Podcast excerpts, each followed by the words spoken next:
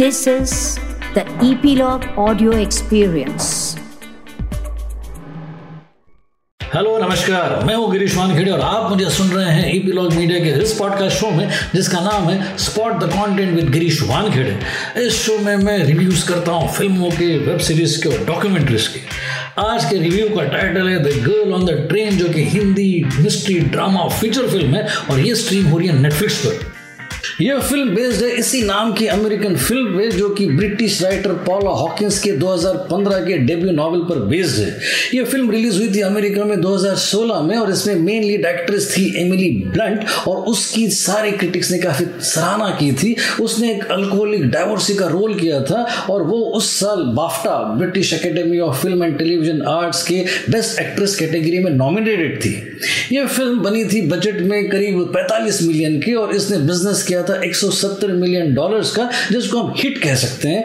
अब उसके इस बॉक्स ऑफ़िस की तुलना हम अपने हिंदी वर्जन के इंडियन बॉक्स ऑफ़िस के साथ तो नहीं कर सकते, क्योंकि हमारी ये हिंदी फ़िल्म डायरेक्ट ओटीटी पर रिलीज़ हुई है। लेकिन इतना ज़रूर कह सकते हैं कि एक एवरेज किताब की एवरेज इंग्लिश वर्जन की बिलो एवरेज कॉपी है ये।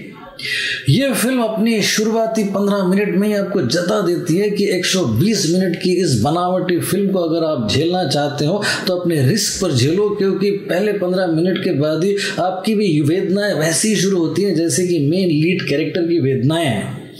फ़िल्म सेट है लंदन में, जहाँ पर एक लॉयर एक केस जीतती है और उसका हस्बैंड उसके प्रेगनेंसी टेस्ट का रिपोर्ट लेकर कोर्ट पहुँचता है उसको बताने के लिए कि वो माँ बनने वाली है। अब इस मॉडर्न एज माँ को हम कैसे बताएँ कि इस टेस्ट को बताने के लिए इतने एक्सप्रेशंस की और इतने बिल्टअप की ज़रूरत नहीं है। पति पत्नी का एक्सीडेंट हो जाता है और फिर पत्नी का मिसकैरेज हो जाता है और पति उसे छोड़ देता है एक दूसरी मेम के लिए और फिर पत्नी को एक बहुत ही पॉपुलर हिंदी फ़िल्मों की बीमारी हो जाती है amnesia short term memory loss अब वो दिन दहाड़े वोद का पीकर एक ट्रेन में सफ़र करती है एमलेसली सिर्फ़ इसलिए क्योंकि इस फ़िल्म का नाम है the girl on the train वो ट्रेन से रेगुलरली सफ़र करते वक्त एक कपल को देखती है जो काफ़ी खुश नज़र आता है और उसमें एक दिन उस कपल में से लड़की को वो एक दूसरे प्रेमी के साथ चीट करते हुए देख लेती है और इस अल्कोहलिक डाइवोर्सी लॉयर को दूसरों के फटे में टांग अड़ाने की मंशा इतनी तीव्र हो जाती है कि वो अपने आप को रोक नहीं पाती और ट्रेन से उतर जाती है। वो अब उस मोहतरमा को ये बताने के लिए जाती है कि वो ये ठीक नहीं कर रही है, अब वो मोहतरमा जंगल की तरफ़ चले जाती है तो ये उसका पीछा करती है और वहाँ जाने के बाद उसे पता चलता है कि वो मर चुकी है। इससे कहते आ बैल, मुझे मार। और फिर तफ्तीश शुरू होती है और ऑब्वियसली तफ्तीश में शक की सारी सुइयाँ इसी डाइवोर्सी अल्कोहलिक लॉयर की तरफ़ उठती है। अब ये सारी तफ्तीश कर रही है एक टर्बन बांधे हुए ब्रिटिश पुलिस वाली, जो कि डॉलॉग ही डॉलॉग बोलती है, दांत भींच कर उसके एक्सप्रेशन इतने फ्रस्ट्रेशन वाले हैं कि उसके इस एक्सप्रेशन से आदर्श नगर के स्ट्रगलर्स भी शर्मा जाए। वो कोई बात करती ही नहीं, वो सिर्फ़ डॉलॉग्सबाजी करती है और उसी की नहीं, सारी फ़िल्म में सारी कैरेक्टर्स इतनी डॉलॉग बाजी करते हैं कि आपको लगता है कि किसी इंग्लिश प्ले का रिहर्सल चल रहा है। इस कठिन समय में ऐसी हेवी और इलॉजिकल फ़िल्म को ना देखने के कम से कम मैं आपको छह रीजंस दे सकता हूँ। सबसे पहला रीजन है स्क्रिप्ट स्क्रिप्ट ना ही गॉडफादर है और ना ही महाभारत या शकुंतला है। यह स्क्रिप्ट एक डेब्यू राइटर की एवरेज स्क्रिप्ट है और उसके ऊपर जो फ़िल्म बनी थी, वो भी अमेरिकन फ़िल्म लचर ही थी। उसमें कई सारे फ्लॉस थे। वो सारे के सारे फ्लॉस इस हिंदी संस्करण में उभर कर आए हैं। सारे कैरेक्टर्स इतने पेनफुल और सुपरफिशियल और आर्टिफिशियल लगते हैं कि हमें लगता है कि हम उनके पेन को समझ नहीं पाएँगे। और ये अगर हम उनके पेन को समझ नहीं पा रहे हैं तो ये स्क्रिप्ट की हार है। दूसरा रीजन है डायरेक्शन डायरेक्टर है रिभू दास गुप्ता जिन्होंने इससे पहले दो फ़िल्में और एक वेब सीरीज़ बनाई है। फ़िल्में है माइकल और तीन और वेब सीरीज़ है बार्ड ऑफ़ ब्लड इन तीनों क्रिएटिविटी में एक चीज़ कॉमन है और वो है नाकामयाबी।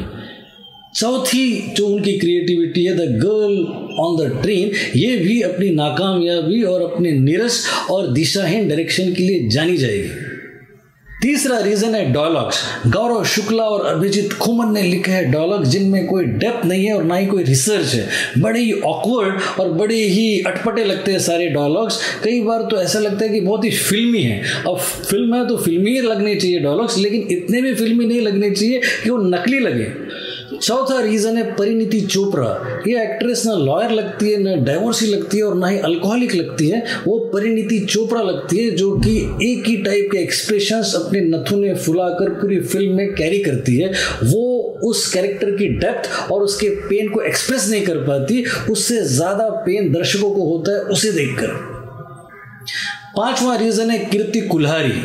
ब्रिटिश पुलिस वाले के रोल में इस एक्ट्रेस ने अपने सारे फ्लॉज को उजागर कर दिया गया है। वो बड़ी ही मोनोटनस और बड़े ही यूनिडाइमेंशनल तरीके से अपने कैरेक्टर को अप्रोच करती है। बड़ी ही टीडियस ऑकवर्ड और बड़ी ही नाटकीय लगती है वो। छठा रीजन है संगीत वर्गिश ये एडिटर भाई साहब इसे और ट्रीम कर सकते थे। अगर पंद्रह मिनट से ये फ़िल्म और छोटी करते तो दर्शक शायद संयम से काम लेते। दो घंटे ये फ़िल्म बड़ी जानलेवा प्रतीत होती। ओवरऑल देखा जाए तो इन सब खामियों के कारण ये फ़िल्म किसी कॉन्वेंट के बच्चों को प्रेमचंद की कहानी पर नाटक करने के लिए कहने जैसा है। हाँ इतनी सारी खामियाँ होने के बावजूद प्रोडक्शन क्वालिटी प्रोडक्शन वैल्यू और साथ ही साथ सिनेमाटोग्राफी काफ़ी आई कैचिंग और खूबसूरत है। आदित्य राव हैदरी और अविनाश तिवारी ने अपने रिस्पेक्टिव कैरेक्टर्स के साथ जस्टिस किया है, लेकिन कमज़ोर स्क्रीन प्ले के कारण वो इस फ़िल्म को नहीं बचा पाते हमेशा हम अपनी पुरानी फ़िल्मों में एक डायलॉग सुना करते थे कि डॉक्टर कहता है कि हम माँ और बेटे में से किसी एक को ही बचा सकते हैं। ये फ़िल्म किसी को नहीं बचा सकती, ना माँ को, ना बेटे को, ना डॉक्टर को, ना फ़िल्म को और ना ही दर्शकों को। Watch this film at your own risk adios तो आज के लिए बस इतना ही। अगले शो में मिलने से पहले आपको याद दिला दूँ कि सब्सक्राइब करना ना भूले इस शो को, जो कि ई ईपीलॉग मीडिया की प्रॉपर्टी है, और सुनते रहिए इसे आपके फेवरेट पॉडकास्ट ऐप्स पर, जैसे कि गूगल पॉडकास्ट एप्पल पॉडकास्ट और गाना डॉट कॉम पर। अगले शो में फिर मुलाकात होगी। तब तक के लिए एंजॉय पॉडकास्टिंग